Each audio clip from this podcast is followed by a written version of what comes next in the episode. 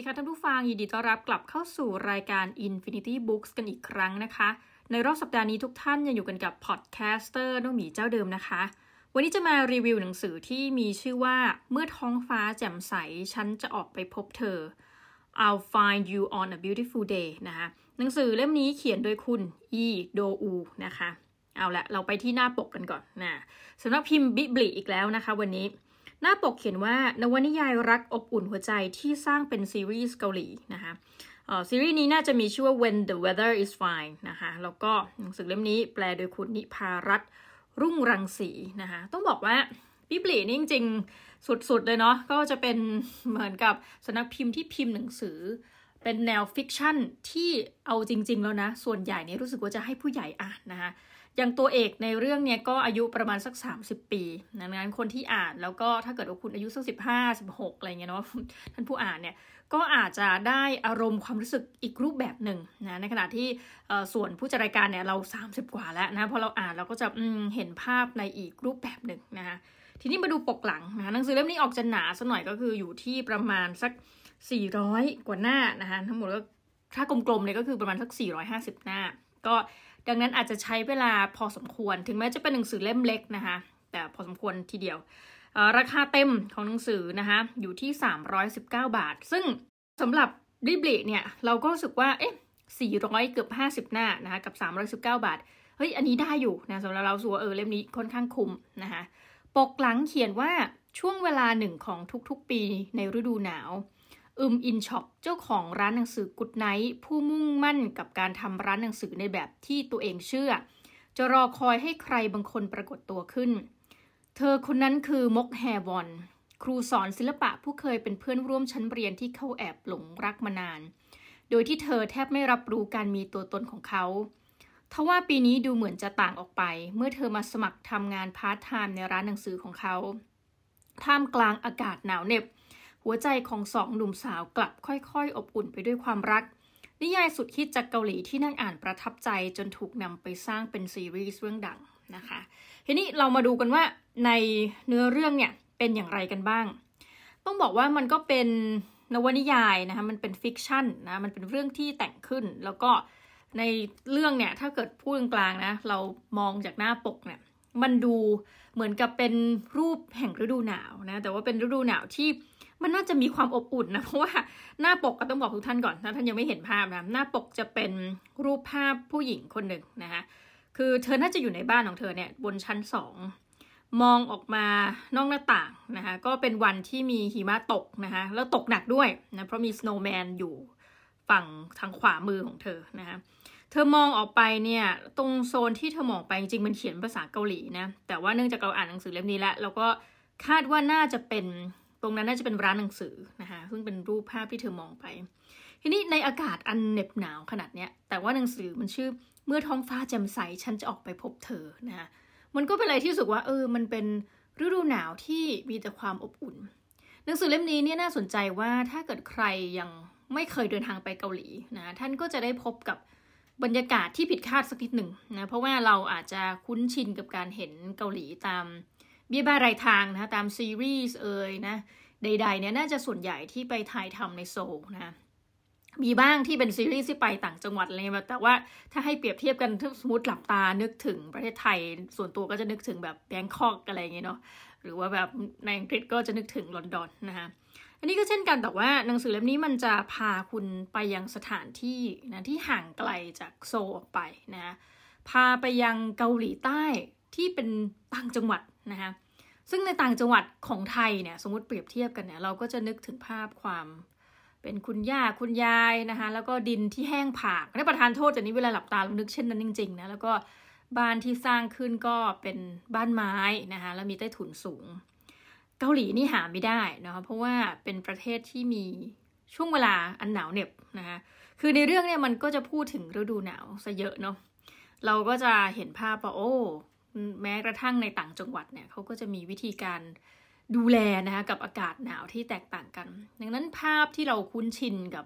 ประเทศไทยเนี่ยพอไปอยู่ในหนังสือเล่มนี้ก็คือคนละเรื่องเลยนะคะ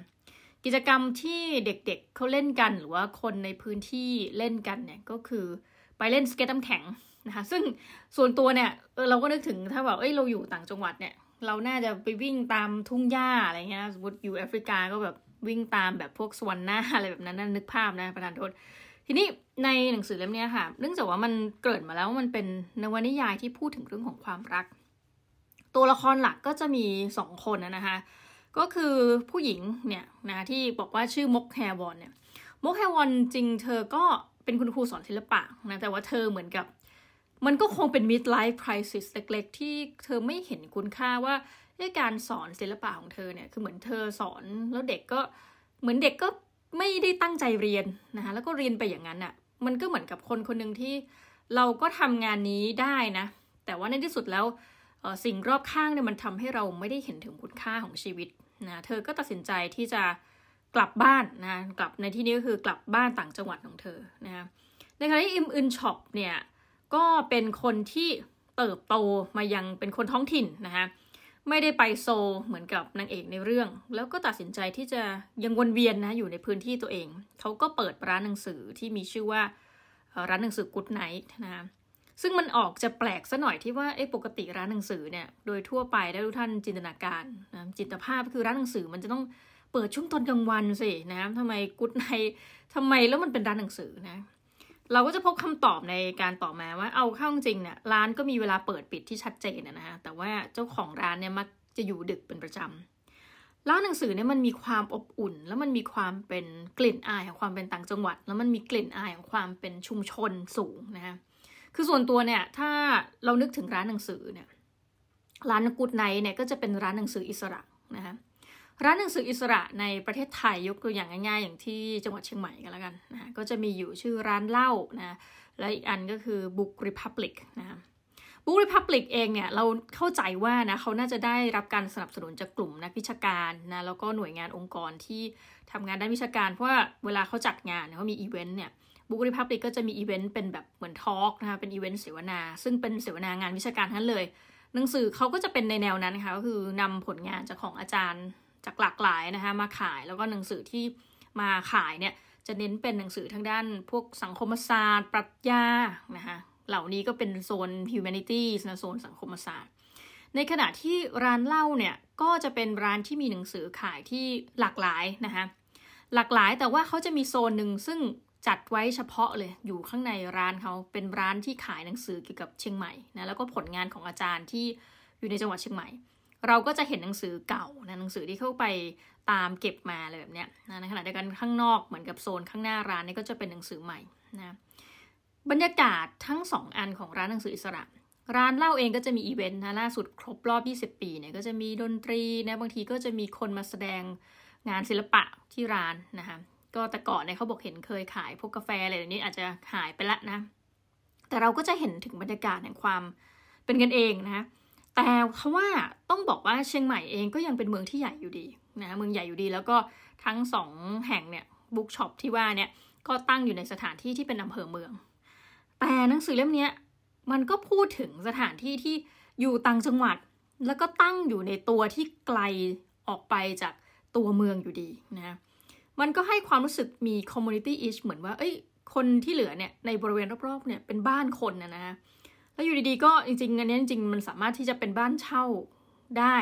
แต่ก็ไม่ได้ทำนะเอามาทำเป็นร้านหนังสือ จริงๆมันคือบ้านร้างนะที่เจ้าของเนี่ยได้มาฟรีนะเหมือนกับเขาให้เช่าอะนะแต่ว่าเป็นการเช่าฟรีนะแล้วมันก็จะมีอีเวนท์ที่แบบเอ้ยพอเห็นว่าขายดีก็เริ่มอยากที่จะมาเก็บเงินอะไรเงี้ยมันก็จะมีอีเวนต์อยู่ในนั้น ทีนี้ต้องบอกว่าความอบอุ่นก็คือว่าเขาก็มีอีเวนต์เหมือนกันค่ะ ยกตัวอย่างเช่น มีการที่ว่าถ้าเกิดใครเป็นคนอ่านหนังสือเนี่ย ก็สามารถเอาหนังสือเนี่ยมาวางทิ้งไว้ได้ที่ร้านนะคะแล้วก็ถึงเวลาอยากจะมาอ่านก็มานั่งอ่าน ก็จะมีเด็กตัวเล็กๆนะที่แบบเหมือนรอคุณปู่คุณตาเนี่ยให้มารับตอนเย็นนะพอเลิกเรียนก็ไม่รู้ทำอะไรก็มาอ่าน หรือมีคนที่มาระบายความในใจ ผ่านหนังสือที่ตัวเองฝากเอาไว้นะแบบเป็นโรคที่มีความรู้สึกว่าเอ้ยเรากำลังจะตายละเอามาเขียนฝากไว้นะก็มีกิจกรรมที่แบบมาปิ้งย่างเผาอาหารนั่งกินล้อมเป็นวงกันนะแล้วมันก็นึกภาพถึงคนที่ นั่งอยู่กับโกโก้อุ่นๆ แล้วก็มานั่งคุยกันนะมีกิจกรรมเหมือนงานเขียนก็มาแลกเปลี่ยนความคิดเห็นกัน เรื่องนี้มันสามารถดำเนินเป็นซีรีส์ได้เลยนะ เพราะมันก็เป็นการก่อตัวในระยะยาวนะคือทั้งหมดทั้งมวลนี้ยังไม่ได้พูดถึงเรื่องของความรักเลยนะคือต้องบอกว่าสองคนนี้เขาเป็นเพื่อนกันนะคะก็คือเจ้าของร้านหนังสือเนี่ยกับผู้หญิงที่ตัดสินใจเดินทางออกจากโซมาเขาเป็นเพื่อนกันมาก่อนแต่ว่าผู้ชายเนี่ยก็ ตกหลุมรักผู้หญิง ตั้งแต่สมัยเขาเป็นนักเรียนเรียนโรงเรียนเดียวกันนะนะคะซึ่งการตกหลุมรักเนี่ยก็เหมือนกับว่า ซึ่งจริง ๆ ส่วนตัวนะ รู้สึกไม่ค่อยบายเรื่องนี้เพราะว่ามันก็มีจริงๆคนที่แบบเป็นรักแรก high school sweetheart อะไรเงี้ยแต่ว่าเขาไม่ได้คบกันนะเขามาคบกันตอนอายุประมาณ 30 กว่าเนี่ย คือมันอาจจะไม่ได้ดูเรียวสำหรับเรานะแต่ว่าเนื้อเรื่องมันก็ดำเนินไปเรื่อยๆเราก็จะเห็นสภาวะว่าเฮ้ยพอช่วงฤดูหนาวของเกาหลีเนี่ย บ้านแต่ละหลังเนี่ย อาจจะต้องการคนมาซ่อมในรูปแบบที่แตกต่างออกไป เช่นแบบ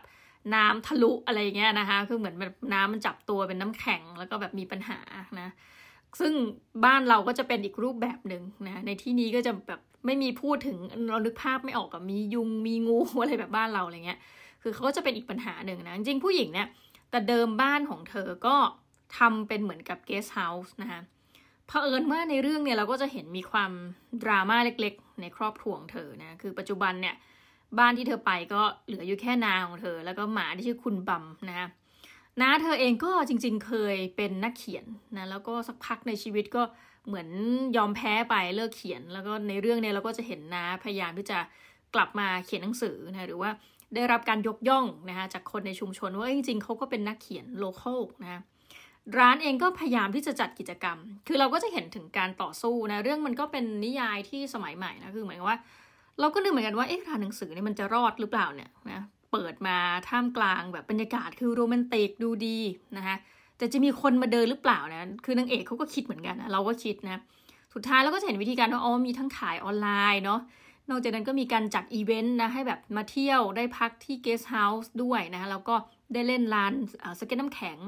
แล้วก็มาซื้อหนังสืออะไรแบบเนี้ยนะซึ่งก็มีคนเข้ามาร่วมกิจกรรมแล้วก็จะเห็นการปรับตัวลักษณะที่มันเป็นการอยู่รอดอะค่ะแล้วก็ความรักเนี่ยมันก็ค่อยๆผลิบานขึ้น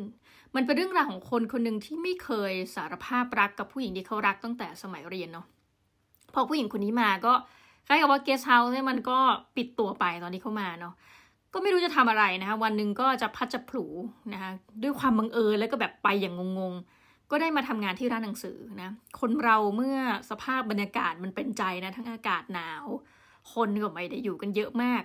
สุดท้ายไปไงมาไงลูกท่านก็ได้คบกันในหนังสือเล่มนี้นะคะทีนี้ท่านอาจจะต้องติดตามที่เหลือเองว่าสุดท้ายเรื่องราวมันจะลงเอยอย่างไร แต่ในเรื่องเนี่ยมันดำเนินไปอย่างราบเรียบนะเนิบนาบ แต่อ่านแล้วมีความรู้สึกว่ามันอบอุ่นนะคะคือไม่แน่ใจว่าหนังสือเล่มนี้พอท่านอ่านจบแล้วเนี่ย มันจะได้บทเรียนอะไรในชีวิตนะ แต่ว่าตัวละครหรือการดำเนินเรื่องเนี่ย มันก็จะพูดถึงเรื่องของปัญหาครอบครัวนะ มันก็จะพูดถึงเรื่องของสภาวะสังคมที่เราอาจจะไม่ได้เห็นบ่อยนัก ยิ่งถ้าใครเป็นคนเมืองนะ ความหมายคือคุณอยู่ในกรุงเทพนะ คุณอยู่ในเมืองใหญ่ๆเนี่ย เราแทบจะเรียกได้ว่าไม่คุ้นชินกับสิ่งที่หนังสือเล่มนี้เขียนขึ้นมา ถึงแม้ว่าบรรยากาศมันจะต่างกันไปนะคะกับอย่างเราเนี่ยเหมือนอยู่ฤดูร้อนตลอดเวลาแล้วในเรื่องนี้ก็เหมือนฤดูหนาวตลอดเวลาแต่ว่า มันมีอะไรหลายอย่างให้เห็นขนบวัฒนธรรมนะคะ